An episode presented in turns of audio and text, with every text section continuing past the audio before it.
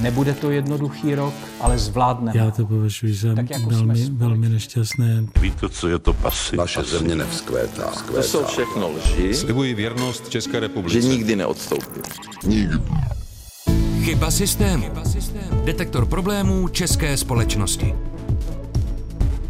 Začněme dnes o nás, o novinářkách a novinářích, o médiích. Vlastně by bylo divné, kdybychom my jako novináři v té prezidentské volbě v něčem neselhávali. Právě ta média, která se velmi často vydávají za ta, která staví na objektivitě, mají i bohužel často problém přiznat, že jednají v nějakém zájmu. Andrej Babiš posunul trend, který byl ve zdejších médiích přítomný už v 90. letech. To znamená propojení politiky a žurnalistiky.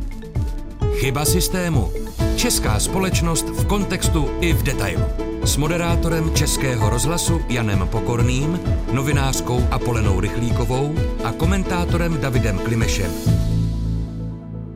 A dnes také s Václavem Moravcem, moderátorem České televize, který rovněž působí na Fakultě sociálních věd. Milá kolegyně, vážení kolegové, srdečně vás tady vítám.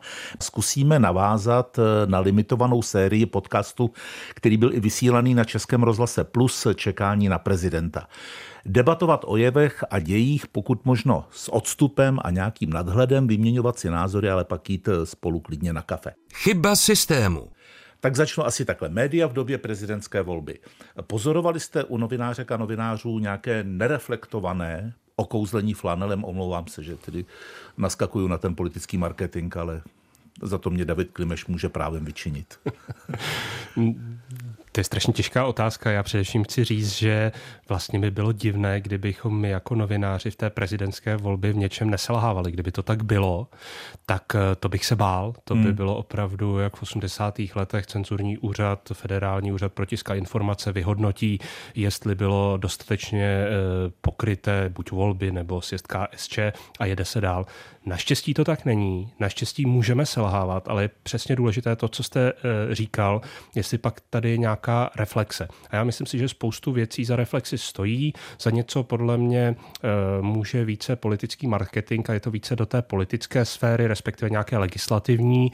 Ehm, To, ta kandidatura na prezidenta je prostě nějaké nízkovisící ovoce. Seženete pár senátorů a máte hned eh, obrovské velkou hmm. pozornost, kterou vám minimálně média veřejné služby musí dopřát. Pak je x věcí, které jsou mediální a tady si myslím, že hodně pro nás, včetně mě samotného, byla výzva, že je naprosto jasné, že velká část novinářů se hodnotově více shodovala eh, s kandidátem eh, Petrem Pavlem a případně ještě, dejme tomu, některými jinými, než buď s končícím prezidentem Milošem Zemanem, anebo proti kandidátem z druhého kola eh, Andrejem Babišem. Ale já si myslím, že já mám trošku tu výhodu, že nyní pracuji jako komentátor, takže ode mě se vlastně nějaká podpora čeká, ale myslím si, že u spravodajců je to vlastně vyloučené. Často se tady bavíme o té mýtické objektivitě. Hodně lidí chápe jako nějakou oddanost demokratické žurnalistice. Já ji chápu především jako profesní rutinu a tam je důležité oddělovat fakta od názoru nebo spravodajství od komentářů, nějakým způsobem poskytnout vyvážený prostor oběma nebo více stranám a pak odkazovat na nějaké autority, nejenom, že my si to hmm. myslíme. Tam si myslím, že pár věcí je skutečně k reflexi, třeba se k tomu ještě dostaneme, abych vypích na závěr nějakou jednu věc, tak mě zajímá historie, tak pro mě třeba bylo někdy až úsměvné, jakým způsobem reflektují oba dva kandidáti svoji mnohem podobnou uh, zkušenost uh, komunistickou za normalizace. A tam jsem třeba trošinku měl pocit, že to zvolený prezident nyní už dostává, tak říkajíc, trošku, trošku zadarmo vlastně tu reflexi. Ale určitě najdeme i některé jiné věci a znovu opakuju to, co na začátku. Vlastně, kdybychom se tady shodli, že média v ničem nechybovaly, tak by to byl špatný systém, prostě musíme chybovat. Asi bychom tady ani neseděli.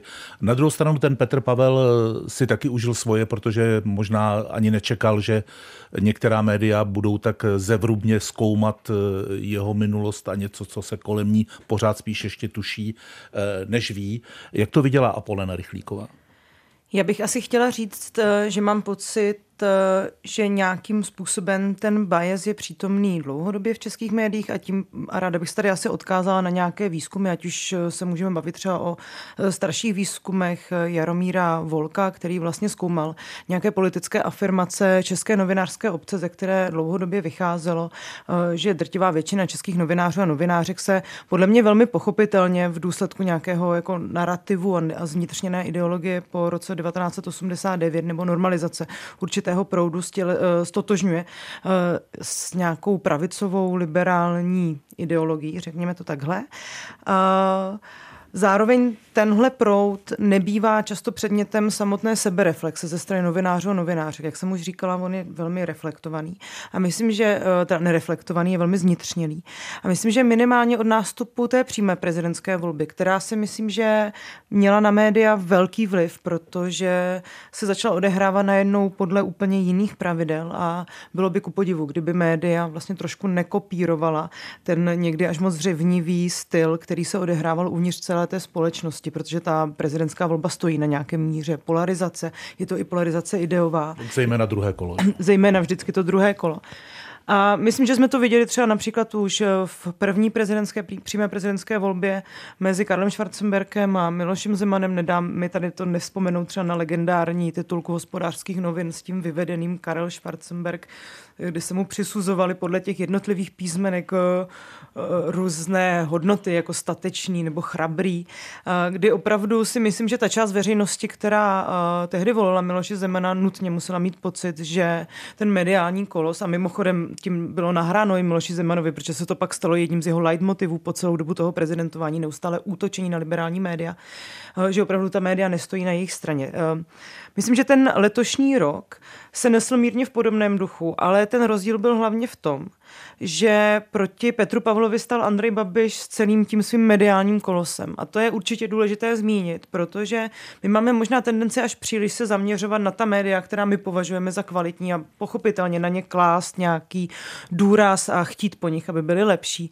A když člověk viděl, jakým způsobem nakládá Andrej Babiš se svými médiemi, co tam vlastně eh, on má za řekněme, reklamní propagandistický materiál, jak vlastně zneužívá celé řady celebrit a lidí, které zase, kteří a kterého podporují.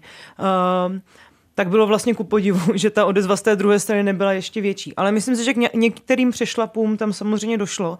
Otázka potom je, ale do jaké míry do nich vstupovalo nejenom to hodnoto, ta hodnotová podobnost nebo náchylnost, příchylnost k Petru Pavlovi, ale i různé osobní vazby. Česká republika je prostě malý rybníček a řada lidí z mediálního prostoru má hmm. prominentní přístup k lidem z politiky a dřív nebo později se to vždycky projeví. To jednoznačně Česká republika je malý rybníček, český žurnalistický svět je ještě menším eh, rybníčečkem takovým. Všichni se známe a zítra možná budeme pracovat tam, kde pracuje dneska naše kolegyně nebo, nebo kolega.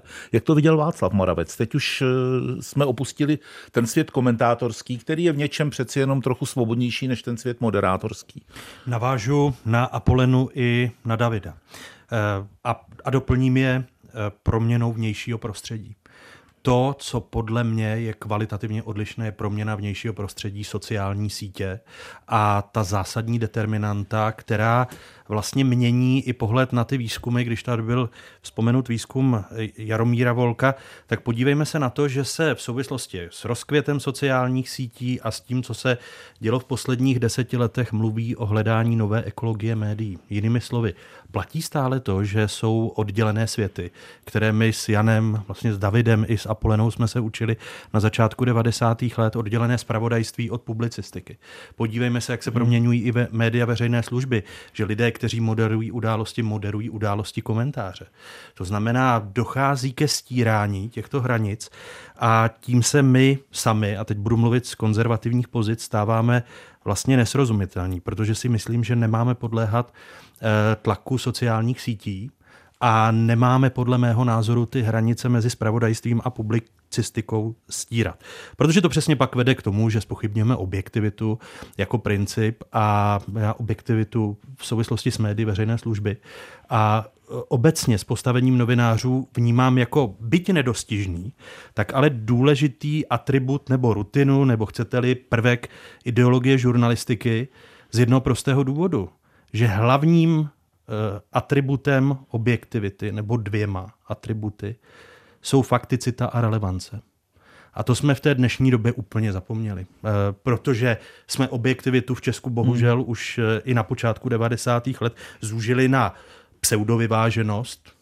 Pět minut, pět minut, kdo jiný než Jan Pokorný tuhle situaci zná, že máme vlastně být mechanickými měřiči pouze času a, a nemáme kontrolovat fakta a dokonce jejich relevanci. A pak je druhá věc, to, co mě trápí a tím, že jsem stále vnějším a vnějším pozorovatelem, že jsem do těch debat eh, i nebyl ze svého důvodu, eh, ze svých důvodů vtažen už při té minulé volbě, tak to jsou neschopnost žurnalistiky, té kvalitní žurnalistiky se dívat na systémové prvky a pojmenovávat je. A jsou okamžiky, kdy sám na sobě si vyzkouším, že když si dovolím upozornit na podobnost biznisového okolí Petra Pavla a biznisového okolí Miloše Zemana, tak je kvalitativní rozdílnost, eh, rozdílnost pohledů na, na tyhle systémové prvky.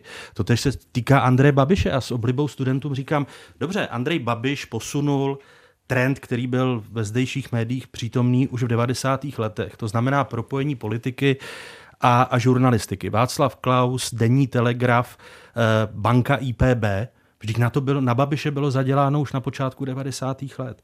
A dobře, my můžeme, a Apolena má pravdu v tom, že, že Babišovo impérium nebo Babišova média mají daleko větší vliv než Deník N a podobně, ale zase si vezměme propojení e, lidí kolem Petra Pavla s Deníkem N a pojďme se bavit o, o odstupu a kritičnosti Deníku N ve fázi e, té, té kampaně a, a ve zkoumání přesně biznisového okolí všech prezidentských kandidátů. Já jsem věděl, že si dneska uděláme další kamarády u dalších jako médií. To... Ne, o to jsem tady, abych vám to kazil. ne, vůbec, Už přátelé nemám. Jak to teda máme chápat? Jako, eh, loučíme se tady s tím starým světem médií, který jsme znali a nevíme, co ho nahrazuje, nebo tušíme, ale jsou tady, byla tady nějaká pravidla, která už neplatí, nová nejsou nastavena. Nebo v jaké jsme to vlastně fázi? David třeba odešel z Twitteru, jestli si dobře pamatuju. Částečně, no.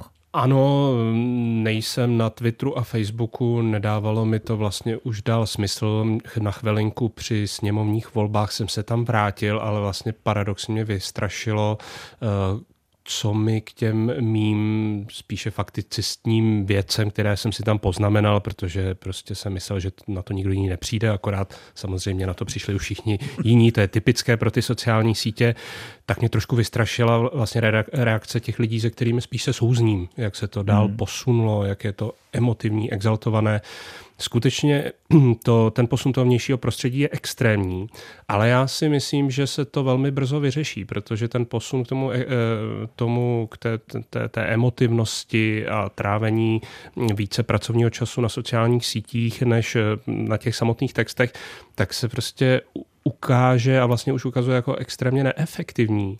Vy přeci, nebo my přeci nejsme placeni za to, aby jsme, abychom um, navyšovali příjmy Elonu Muskovi a Marku Zuckerbergovi. My jsme placeni za to, aby v případě nás komerčních médií jsme vydělali svému zaměstnavateli, vy, abyste naplnili nějakým způsobem veřejnou službu, ehm, z čehož se zodpovídáte koncesionářům, případně nějakým orgánům. Nic z toho si myslím, že úplně nenahrazuje nebo není odůvodněno tím, že eh, nachytáte ideálně po půl lahvy červeného vína o půlnoci 500 lajků na sítích. Hmm. Já si to nemyslím. Eh, kdybychom měli postupovat, často se vlastně, ono to už trošinku utichá, ale hm, pamatuju si ještě jako vlastně student nebo začínající novinář, že to připodobnění se k britské BBC, ze kterou teda nemáme nic moc eh, nikdo v České republice společného, tak bylo velmi silné. Ale eh, bohužel se to zapomnělo úplně se vším všudy, kdybychom měli postupovat podle BBC Social Media Guidelines, tak vlastně všichni tady máme dost obrovský problém, protože z těch základních věcí je tam nějaká eh, impartiality, nějaká nestranost a ať už hodnotově se stotožňuji s kýmkoliv, tak pokud nejsem komentátor nebo nemám nějakou speciální pozici, tak vlastně i ty profese právě jako je moderátor a hmm. další, tak nic takového nesmí, eh, nesmí spochybňovat. Právě z toho důvodu eh, těch definic objektivity je celá řada, ale čistě z z té profesní pragmatičnosti, protože já potřebuji přeci pochytat co nejvíce posluchačů, diváků, čtenářů, ať už mají různé názory, tak to nebudu ohrožovat. Abych to vlastně e, něčím zastřešil, myslím si, že velmi rychle e, mediální manažeři e, různých mediálních domů, vlastně všechny jsou v problémech, e, tak přijdou na to, že prostě ti zaměstnanci nemůžou být placeni za to, že jsou na Twitteru a Facebooku a buď máme nějaký silný institucionální profil na sociální síti a ten má tu takzvanou konverzi, že prostě si ty lidé pak podívají na ten pořad, co moderujete, nebo na ten komentář, co jsme napsali, No a nebo tam prostě nemají moc co být a už vůbec nemají ohrožovat tu značku, nebo moderně řečeno ten brand toho média, hmm. který především asi nejvíce u těch médií eh, veřejné služby by měl být právě postavený na nestranosti, na takové té uh, selské úvaze, tak dobře, já s tím moderátorem asi úplně nesouhlasím, ale musím uznat, že to pískal plus minus rovně na obě strany. Pokud tohle budeme spochybňovat na sociálních sítích a vlastně uspokojovat se uh, těmi tisíci laj, lajků, lajky, nevím, nevím, jak to vyskloňovat, tak podle mě děláme špatnou práci. Sociální sítě mají někdy svůj půvab, ale teď přesně vím, o čem mluvíte už jenom proto, že sedíte na židli a u mikrofonu, kde se dávala při podcastu Čekání na prezidenta filozofka Tereza Matějčková. A vy jste tady byl, když ona řekla, že by představitelé státu měli být velkorysejší k Miloši Zemanovi při jeho odcházení. Na tom Twitteru ona dostala takovou bídu, ale takovou bídu, že fakt mi bylo líto a když jsem potom viděl, že tam někdo zveřejnil její telefonní číslo, tak jsem si řekl, jak tudy cesta tedy nevede. Jenom drobnost, já jsem úplně nesmazal ty účty, já jsem tam jako voyeur, že se občas kouknu, ten účet to pořád má. Uh, ano, voyeur, to jsem já. Takže když byla označena uh, paní docentka, tak jsem byl v tom zahrnut vlastně, protože jsem tam byl i zmíněn a koukal jsem tedy. Je to úplně stejné, jako když uh, zjištně využije nějaký politik vytržený citát z mého komentáře hmm. a něco tím odůvodňuje uh, a potom vlastně vidím, jak jste řekl, tu bídu, která je asi částečně i na mě, ale především na toho, na toho politika. A vlastně koukám tedy, co všechno musí ti jednotliví lidé, co vstupují do uh, veřejné sféry na sociálních sítích, vydržet, hmm. podstoupit a vlastně s tím pracovat. A trošku se to bojím. Ono se to dá i zobecnit eh, v to, že když se někdo na sociálních sítích podívá na nějaký, jak říkáte vy, mladí fight, třeba mezi moderátorkami Vitovskou a Friedrichovou, tak jako se tím asi vzruší, pobaví, ale ono to strašně zakrývá ty systémové systémové problémy, které jsou, které jsou pod tím. A Poleno. Já bych tomu chtěla dodat jenom to, co mě napadá eh, ve, v rychlosti. Eh, my se tady bavíme hodně o sociálních sítích, ale asi by bylo důležité říct, že oni tvoří jenom část toho vnějšího prostředí. Minimálně Twitter je opravdu platformou, která je silně pragocentrická a združí se na ní lidi specificky jako i z jistých typů tříd ekonomických, sociálních, kulturních. Není to prostě rozhodně nějaké demokratické fórum, do něž do něhož jsou zahrnuty hlasy různé společnosti. A v tom já vidím jako zásadní problém i v tom, že často ta novinářská obec, která sama bývá velmi pragocentrická, konec konců z různých důvodů jsme ztratili velkou část regionálních médií, uh, tak dále prohlubuje nejenom tu svou pragocentričnost, ale ještě velmi marginální výsek i v rámci té Prahy samotné a nasedá na něj jakožto na nějaké vnější hodnocení své vlastní kvality, anebo dokonce, a to je taky velmi časté, jako na zdroj pro hledání třeba informací, názorů, postřehů, které potom jednoduše můžou posloužit eh, psaní těm článkům. Zároveň je taky dobré si uvědomit, že, a myslím si, že řada kolegů a kolegyň z médií by to potvrdila, jsou to často majitelé nebo šéfredaktoři, šéfredaktorky, kteří chtějí, aby jejich koně na těch sociálních sítích byli, protože tito lidé jsou sami o sobě takzvaným brandem. Když se podíváme, a říkám to absolutně bez jakékoliv kritiky, třeba na profil Jindřicha Šídla, tak je to dlouhodobě jeden z nejoblíbenějších, nejvlivnějších českých novinářů a on není jenom uh, novinářem seznam, seznamu, seznam zpráv, ale ten, ty seznam zprávy ho taky využívají jako způsob, jak na ty své stránky dostat třeba nějaké nové uživatele, jeho fanoušky, kteří by si toho třeba nevšimli. Takže tam je i nějaká, nějaké propojení mezi tím, co třeba chtějí ty šéfraktoři, šéfraktorky. Na druhou stranu ten západní trend je poměrně jasný. Myslím, že to byl třeba naposledy Financial Times, který vlastně říkal, že rozhodně radí svým zaměstnancům a zaměstnankyním uměním, aby se nepouštěli do debat na Twitteru, aby tam maximálně postli svůj text, vykopírovali z něj nějakou část, a to i komentátoři a komentátorky a nechali to být. Hmm. Vyply se tam upozornění a prostě to používali jenom jako jeden z kanálů pro šíření, jako když máte třeba newsletter a posíláte své texty mailem, ale nepoužívali to jako kolbiště pro urovnávání si různých názorů. A ve chvíli, kdy se to ještě děje mezi tou nevinářskou obcí, tak je to samozřejmě pro mnoho lidí pikantní. Na druhou stranu my nemáme opravdu instrument ani instituci, která by dokázala nějaké systémové problémy nebo která by vytvářela platformu pro řešení systémových problémů uvnitř novinářské obce. Máme nefungující syndikát novinářů, a platformy kolem nadačního fondu nezávislé žurnalistiky taky úplně tuhle funkci neplní. Takže já mnohdy i chápu, že se vlastně to vyříkávání si těch novinářských standardů odehrává na těch sociálních sítích, ale osobně bych byla raději, kdyby se to přesunulo do nějakého prostředí, kde jsou jasnější pravidla a kde je i třeba lepší se osobně setkat a bavit se o nějakých profesních standardech, třeba za pomoci nějakých hmm. expertů a expertek. Jak to, že eh, tady ty instituce nefungují? Eh, nejsem si jistý někdy, když to eh, trochu přeexponuju, že by novinář měl být v odborech například. Jo. Ale že tady není funkční syndikát novinářů nebo nějaká jiná platforma, která by těm novinářům mohla i pomoct někdy, jako třeba můžou odborové svazy pomáhat eh, zaměstnancům, ale spíš by pro ně mohla být nějakou platformou, nějakým pultem, u kterého by se stálo a tyhle moudrosti, které si leckdy kolegyně a kolegové vyřizují na sociálních sítích mezi sebou, což je, je tomu stavu leckdy medvědí službou, takže by se odehrávaly tam. Proč to není, Václave? Protože to navazuje na to, o čem mluvila Apolena. My jsme si už od počátku 90. let řekli a, a ta vaše otázka, No proč by novináři nebyli v odborech? Eh, jestliže, Já jsem řekl, že ji. Je, jestliže, jestliže eh, tady existuje manažerismus, šéf-redaktoři, kteří zároveň eh, jsou slouhy vlastníků těch médií, to znamená vliv vlastníků médií je uplatňován hmm. skrze šéf-redaktory. No proč by nevznikaly odborové organizace?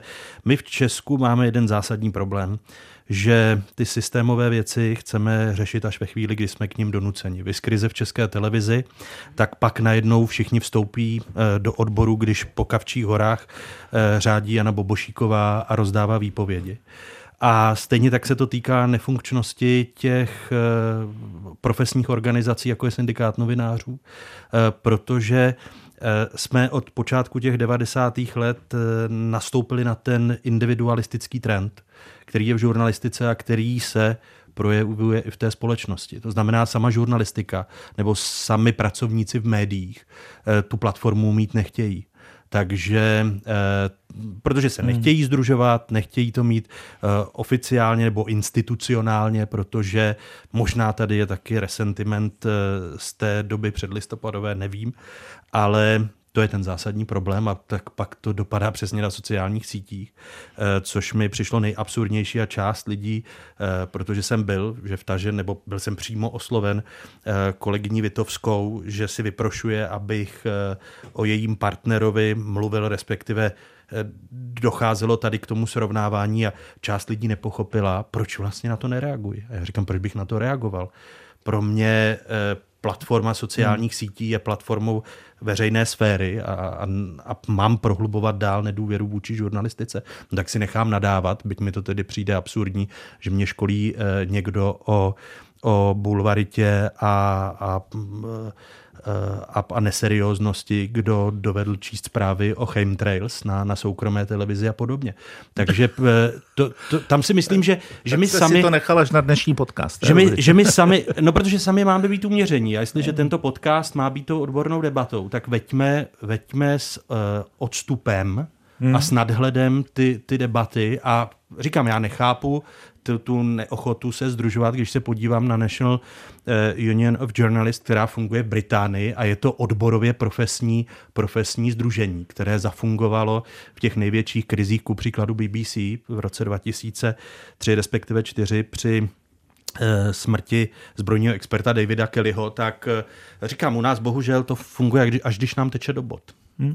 David Klimeš? Jedna drobnost, jenom dílčí, co říkal eh, Václav, že když někdo kritizuje jeho způsob moderování, tak automaticky se očekává, že na to nějakým způsobem bude reagovat. Tohle je zase znovu tady, budu omílat ty, ty BBC Social Guidelines, byť můžu zmínit určitě jakékoliv jiné, tam je to taky, eh, že ten novinář má pracovat s něčím, čemu říkají audience expectation, nějaké očekávání toho publika.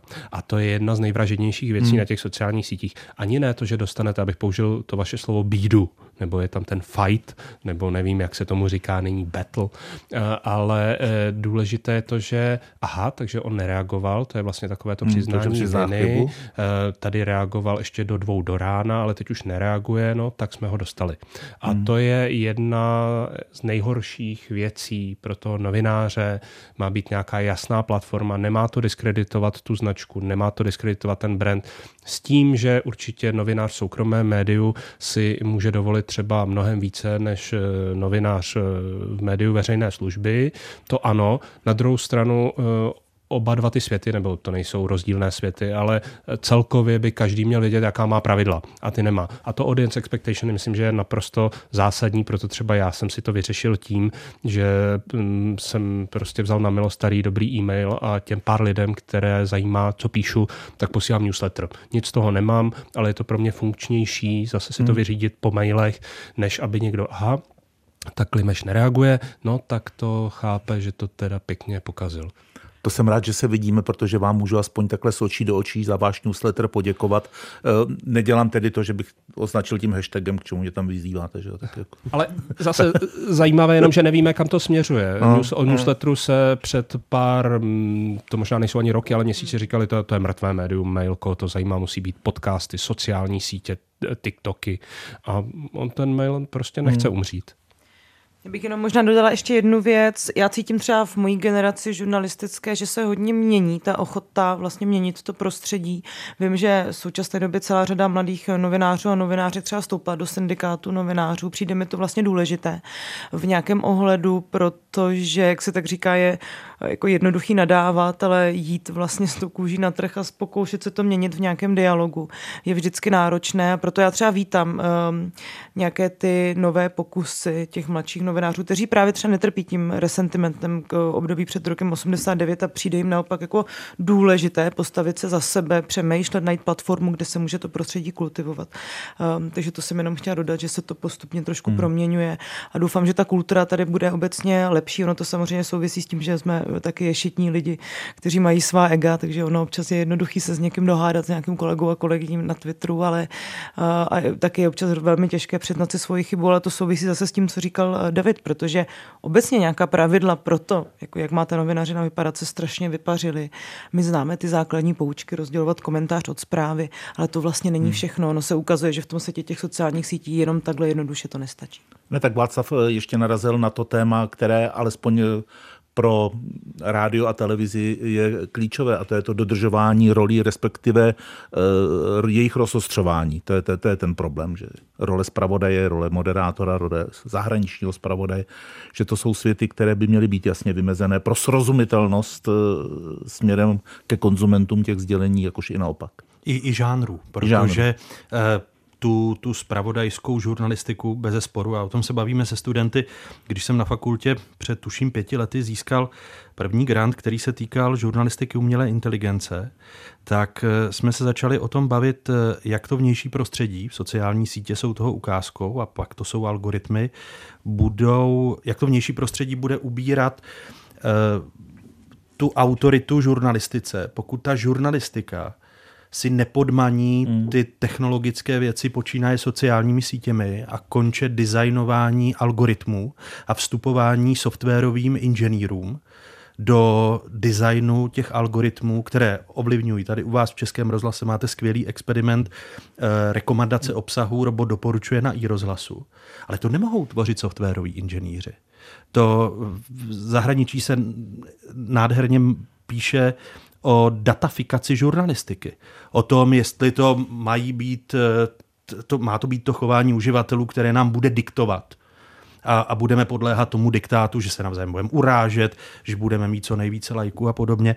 A tam si myslím, že e, intelektuálně jako žurnalistické pole selháváme v tom, abychom si uvědomili, že máme mít vlastní autonomii a že nám tu autonomii nemají brát sociální sítě, protože když jezdím po, po republice, po, po besedách i, i se studenty na gymnázích, tak uh, oni, oni říkají, no, ta žurnalistika, to, co je na sociálních sítích. Já říkám, tam je minimum toho, co je na sociálních sítích, je žurnalistika. Hmm. Ale ten vnější svět se nás spojuje že žurnalistika je všechno, co je zprostředkované médii. A, a my, my, my tvrdím jako novináři, a, a říkám, asi už jsem se dostal taky do těch e, starokonzervativních pozic, máme hájit to, co je prověřené staletími a kde provokuju naše sociology, politology, říkám, žurnalistika je obor, který je starší než celá sociologie, než než, eh, než eh, politologie, protože my jsme se odloupli ze spisovatelství a z filozofie a kombinujeme v sobě ty, ty dvě krásná pole. Jo. Ale, ale myslím si, že ta obhajoba žurnalistiky, že v ní selháváme. A, a tam ty vnější faktory, o nichž mluvím, protože přesně nejsou to jenom sociální sítě, bude to umělá inteligence, bude to tlak softwarových inženýrů na to nám nadiktovat a, a nadizajnovat, hmm. protože proč jsme šli na žurnalistiku? Protože jsme se báli matematiky. A říkám, nebojte se matematiky a vy už budete muset být eh, intervědní a musíte pochopit, jak fungují datové sady, co je zkreslení v datových sadách, co to je pravděpodobnost, jak to, ale přesně, že ty studenti se, ale my jsme šli na žurnalistiku, protože hezky píšem a, a, a, a proto jsme šli na ČVUT. Hmm, furt to je. jsme šli na žurnalistiku, protože nám řekli, že je to nejlehčí gymnázium v Praze tenkrát. nám zase škoď. Nebo že se tam dají, uh, nejtěžší je tam otevřít dveře. no, a dostat se tam. Chyba systému. Česká společnost v kontextu i v detailu. Eh, jak to myslí eh, David Klimeš, když eh, píše, že za výsledek volby je rád prezidentské, nicméně kvůli tomu nelze tolerovat úpadek médií a jejich kolonizaci politickým marketingem? Je to tak, protože a souvisí to s tím předchozím. Pokud my rozostříme, co je fakt a komentář, respektive zpravodajství a nějaká publicistika, tak se stáváme strašně snadnou kořistí politického marketingu. Já si vzpomínám, jak eh, kdysi jsem se přimotal k tomu, že jsem různě diskutoval s novináři v zahraničí, možná ne, nemám tolik zkušeností jako vy, ale mm, utkvěly mě dvě diskuze eh, v, eh, v hlavě. Jedna byla s kubánskými disidenty a druhá byla s běloruskými disidenty. A vlastně v obou dvou případech jsem selhal, protože jsem jim nedokázal vysvětlit rozdíl mezi komentářem a zprávou. Oni prostě věděli, kdo je nepřítel a prostě nemají hmm. důvod tady k tomu dělat nějaké formální obezličky. Upřímně řečeno, teď to mám problém vysvětlit nebo zastávat tu pozici před spoustou e, mých kolegů. A jakmile tohle politický marketing pochopí, že je důležité toho člověka v uvozovkách nakoupit na tu správnou stranu, ne proto, že je placen tou stranou, ale z toho důvodu, že vlastně teď zastáváme stejné hodnoty a tady jde opravdu o hodně a není možné se odkazovat na nějaké formalistní věci. A spousta kolegů podle mě k tomu tak přistupuje, no tak já si myslím, že to je s náma velmi jednoduché a skutečně stačí mít třeba, skutečně v těch stranách je třeba pět lidí, které naplno dělají sociální sítě a dokážou v tom velmi specifickém Twitteru změnit tu, eh, ten feeling a změnit tu, ten agenda setting, to nastavování agendy v těch médiích a spousta novinářů si myslí, aha, tak tohle je teda asi to, co jede, to, co si myslí ta republika, přitom to tak vůbec není. Je to podle mě i ohrožující pro ty novináře, abych se na to jako komentátor asi trošinku mohl vykašlat, protože já ten názor mohu říct, respektive jsem za to placen, ale pro mě je třeba složitá situace v posledních dvou nebo v posledním roce eh, ohledně kritiky sociálních a ekonomických reform této vlády. Já jsem před sněmovními volbami eh, vlastně napsali docela otevřený endorsement. Eh, skutečně ty opoziční koalice nabízí něco lepšího pro tu republiku než stávající vláda ale mm, potřebuji si udržet odstup a pokud vidím, že některé ty ekonomické nebo sociální reformy se té vládě nedaří, jakkoliv chápu, hmm. že je extrémně složitá situace, tak mm, musím mít dostatečný odstup, abych byl schopen to kritizovat. To neznamená, že když se za pět let na to podívám já nebo ještě spíše někdo jiný, tak neřekne, a ah, tady ten Klimeš teda těžce ujel. Ale nebude to z toho důvodu, že jsem si myslel, že tady je dobro, tady je zlo, zruším komentář a spravodajství a prostě budu hájit tu hmm. dobrou stranu. Pokud k tomu takto budeme přistupovat, tak si myslím, že tu žurnalistiku pohřbíme ještě o něco rychleji, než eh, jinak eh, nás to čeká. A samozřejmě to souvisí i s tou reflexí té prezidentské volby. Tam myslím, že to hmm. bylo hodně výrazné, ta polarizace koalice v tom druhém kole prezidentské volby je samozřejmě nevyhnutelná, ale také si myslím, že když si vzpomenu na ten eh, večer v tom foru Karlín po zvolení eh, Petra Pavla eh, prezidenta, tak jsem měl někdy pocit, že sám prezident a jeho marketingový tým je umírněnější a profesionálnější než velmi, velmi rozradostnění kolegové, kteří tam měli zpravodajské hmm. služby. Hmm. Tak já jsem z obliga, protože mě v té poslední prezidentské debatě Andrej Babiš řekl, že mě má rád. A já jsem zoufale koukal na toho Petra Pavla, protože jsem chtěl, aby mi to řekl taky. A on ne. No, tyhle kategorie, o kterých mluvil David, to eh, dobro a zlo, eh, Měl by se vůbec eh, novinář v tom nějak pohybovat? Měl by to nějak se snažit uchopit? To je přece něco jiného než pravda a lež. Že? Tak to, tam se, to je nějaké, nějaké uvěřitelné, ale hmm. jako, že najednou budu říkat, že jsem na straně dobra, hmm. no nevím. Ono se třeba často mluví o tom, že ta novinářská obec by měla stát taky na těch barikádách té demokracie ale ono by bylo dobré si taky uvědomit, a já si vzpomínám na jeden skvělý rozhovor eh, s Honzou Motalem, mediálním expertem, který vlastně taky vysvětloval, že už jenom říct, že novináři a novinářky jsou hlídací psy demokracie, myšleno hmm. pravděpodobně té liberální, pochopitelně, protože v té žijeme, tak taky znamená vlastně říct, že my aktivně teda vystupujeme za to, abychom hájili tuto formu demokracie.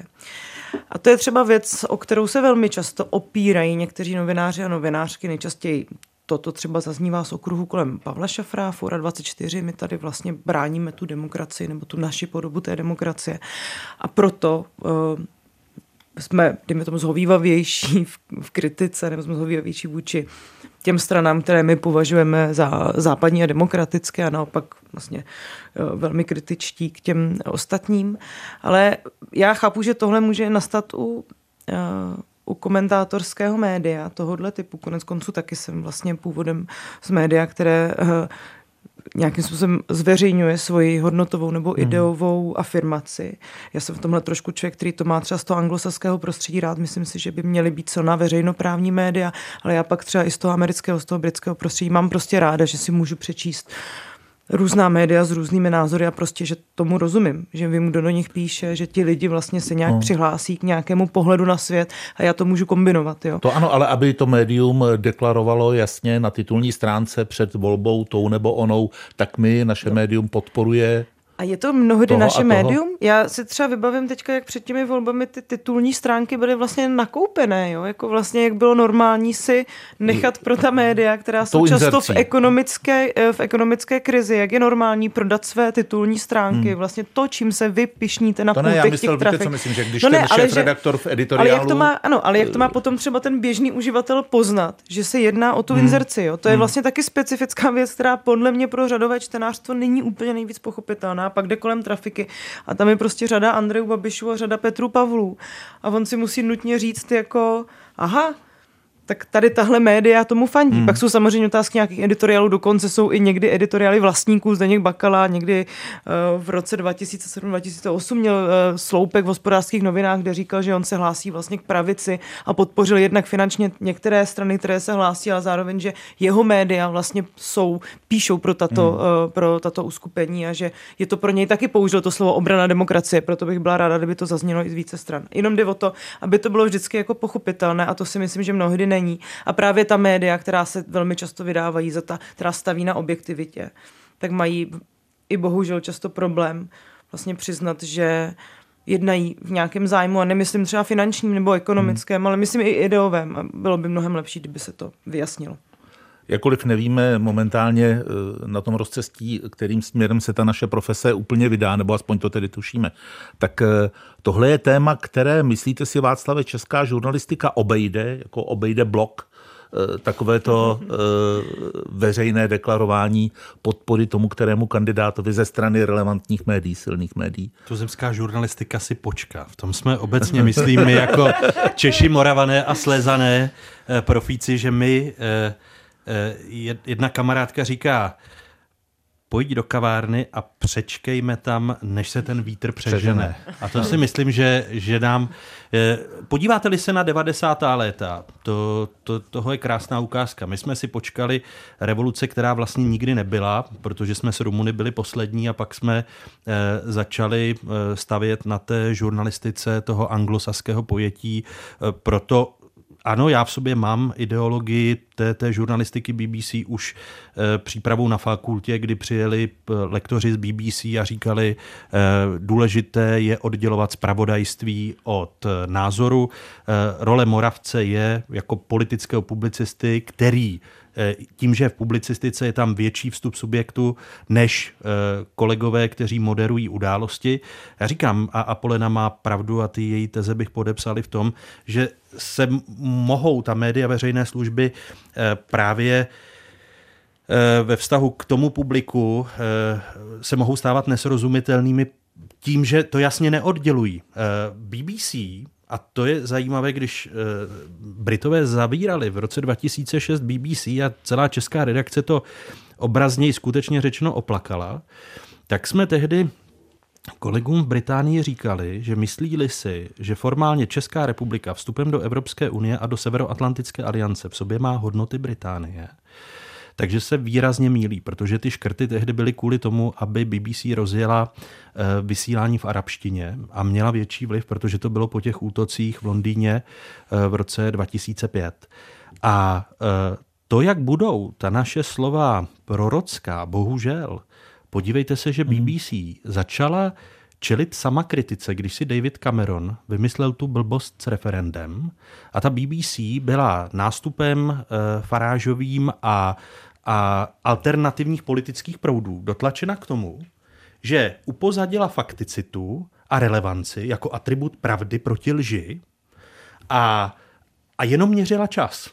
A když Cameron a, a konzervativci prohráli to, to referendum, tak čelila BBC kritice, že nerozrušovala lži eh, Borise Johnsona, Nejlža Faráže a, da, a dalších eh, politiků, kteří vědomě té veřejnosti lhali. A já jsem říkal, to je, kdyby mi někdo vyprávěl, že BBC se po zhruba 100 letech nebo 90 nebo kolika posune k české televizi a k českému rozhlasu, namísto, aby my jsme se ještě víc hodnotově posunuli k BBC, tak bych jako říkal, to není možné. Ale, ale my to vidíme i v těch demokraciích, které máme rády a, a, a ke kterým to, že ta, a proto mluvím o tom vnějším světu sociálních sítí a tvrdím, že naším úkolem je ona žurnalistika, eh, když tady David eh, použil eh, to slovo, ona se pohřbí.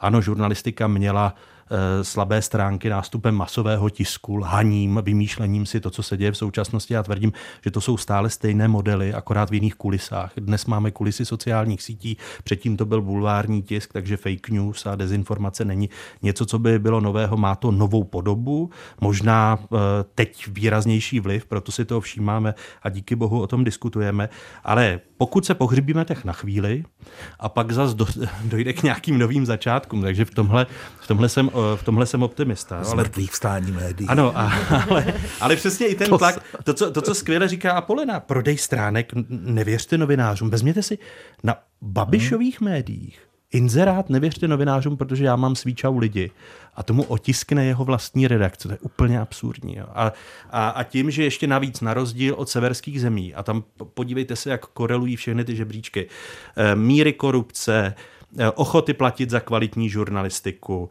eh, míry svobody slova, její obhajoby. Jsou to ty severské země, protože tam funguje v dobrém slova smyslu nikoli indoktrinace, to, co jsme z toho zase tady udělali my v Česku a skarikovali, že když budeme chtít eh, mediální, technologickou gramotnost dětí už od mateřských školek, že ty sociální sítě nejsou neutrální, že nám algoritmy řadí a preferují a vlastně s námi manipulují víc než všechna média a tradiční žurnalistika dohromady, ale my se tváříme, že to je hmm. neutrální a, a že to je teď ta vlastně jako demokratická a, a férová diskuze a podobně. Tak my si za to můžeme sami, že přesně pak jako tady eh, různí politici nás začnou labelovat, že jsme indoktrináři a chceme indoktrinovat děti na školách a podobně. Pro mě ten skandinávský model je model, který je vlastně... Přál bych si, abychom jim šli a inspirovali se jim. Jenom drobnost, já samozřejmě souhlasím s tím, že ta česká povaha eh, je sednout si do té kavárny, počkat, až se to přežene. Asi jsem to sám do nějaké míry eh, protože nevstoupil jsem do syndikátu, nemám to v plánu, nevstoupil jsem do odboru, vždycky jsem odmít jakoukoliv nabídku řídící funkce v médiích, protože kdo to zná, tak ví, že i za dobrých časů je to, je to hodně pekelné. Eh, tak ano, na druhou stranu si nejsem jistý, jestli tohle se přežene. A to z toho důvodu vlastně dva argumenty. S mnoha zavedená soukromá média, já jsem toho asi z té ekonomie důkazem, nedokázali vydělávat ani za dobrých časů v posledních letech ta, ta proměna je prostě tak velká, že ty stávající ekonomické modely nefungují a budováním si velkých brandů na sociálních sítích prostě do toho, do těch baráků eh, žádné příjmy nepřišly, možná tomu Zuckerbergovi a Maskovi, ale rozhodně ne těm médiím. Eh, takže myslím si, že v té krizi, ve které, kterou teď procházíme, tak pro spoustu těch domů, nebo tak se říká baráků, to bude hodně těžké. Já myslím si, že jsem v jednom z nich, kde to bude velmi těžké. A druhá věc je, že to podle mě eh, vyvolá i dost zásadní debatu o médiích veřejné služby čistě z toho ekonomického důvodu, protože vy za ty koncesionářské poplatky eh, které jsou reálně na úrovni kupní silou 2008, prostě nemůžete zaručit to, co v téhle chvíli odvádíte. Ještě je tady nějaké obecné očekávání veřejnosti, že eh, divné, každý týden eh, otevřete nový kanál nebo minimálně novou digitální rozhlasovou stanici, to prostě není mhm. možné.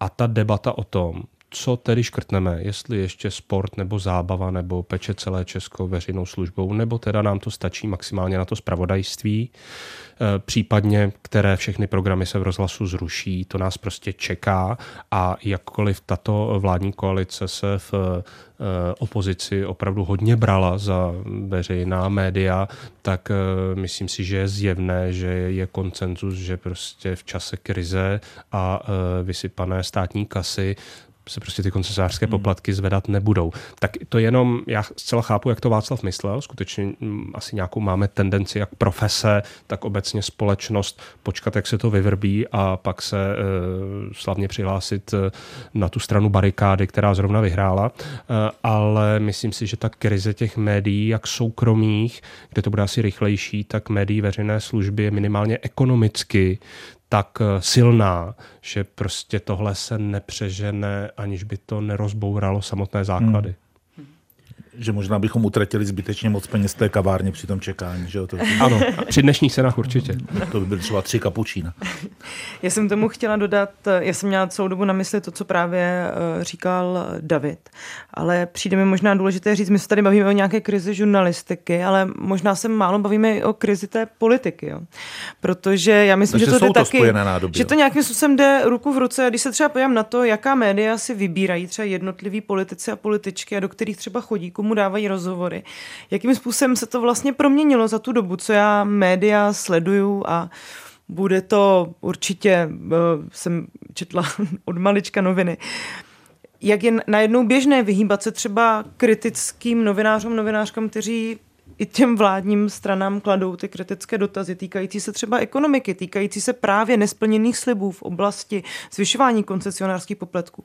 Dneska mají ty politici tak široké pole kam mít, a to včetně i těch nejobskurnějších podcastů, viděli jsme to opravdu zase před tou prezidentskou volbou, kdy bylo úplně normální, že někteří kandidáti a kandidátky prostě navštívili podcasty, ale nebyli ochotní dát třeba rozhovor nebo si vyjádřit pro médium, které nějakým způsobem zpracovávalo jejich kauzu. A tady tato paražurnalistika, já ani to vlastně nechci nazvat paražurnalistikou, prostě způsob nějaké zábavy, která samozřejmě promlouvá třeba k mladým lidem, a to je taky otázka, jak oslovit mladé lidi. Já se často setkávám přesně s tím, co říkal tady eh, pan Moravec, že mladí lidi řeknou, ale psalo se to na Instagramu, je to pravda. A už vůbec nemají potřebu si něco ověřovat. Nebo viděl jsem to v YouTube uh, pořadu mého oblíbeného youtubera, je to pravda, říkal to tam. Tak uh, my se taky musíme s tímhle vyrovnat. Ale chci taky říct jasně, že opravdu si myslím, že tady jsou přece i nějaké organizace, které se prali za to, eh, že se musí zvýšit eh, koncesionářské poplatky. Dokonce v tomto duchu svolávali 100 tisíc lidí na letnou a možná by bylo fajn, nechci nikomu teda radit, ale oprášit, oprášit tyto požadavky, protože si myslím, že není ani možné argumentovat tou ekonomickou krizí. Prostě ta demokratická společnost potřebuje kvalitní média, veřejné služby a už tak tam dnes ti novináři a novinářky opravdu nepracují za adekvátní mzdy, adekvátní platy a v adekvátních podmínkách. A ta společnost hmm. mnohdy ani nemá povědomí o tom, jak je ta práce náročná a co všechno se pod ní vejde. A to si myslím, že nám tady velmi chybí. Měli jsme nějaký experiment s s vládním zmocněncem pro dezinformace, který skončil ještě dřív, než začal, řekněme možná naštěstí z mého pohledu, ale i v tomhle ohledu hmm. vlastně ta vláda nedělá to, co slibovala, je dobré se o tom minimálně veřejně bavit. Abych chtěl uklidnit posluchače, že nejsou to žádné převratné peníze, ale bereme dost na to, aby si nás nikdo nemohl koupit. bych pro dnešek poděkoval Václavu Moravcovi. Děkuji za pozornost. Rád jsem vás viděl, Davidu Klimešovi. Děkuji. Rychlíkové, děkuji, mějte se hezky. Mějte se krásně. Slyšeli jste podcast Chyba systému. Chyba. Detektor problémů české společnosti s Janem Pokorným, Apolenou Rychlíkovou a Davidem Klimešem. Všechny díly najdete na webu Českého rozhlasu Plus, v aplikaci Můj rozhlas i v dalších podcastových aplikacích.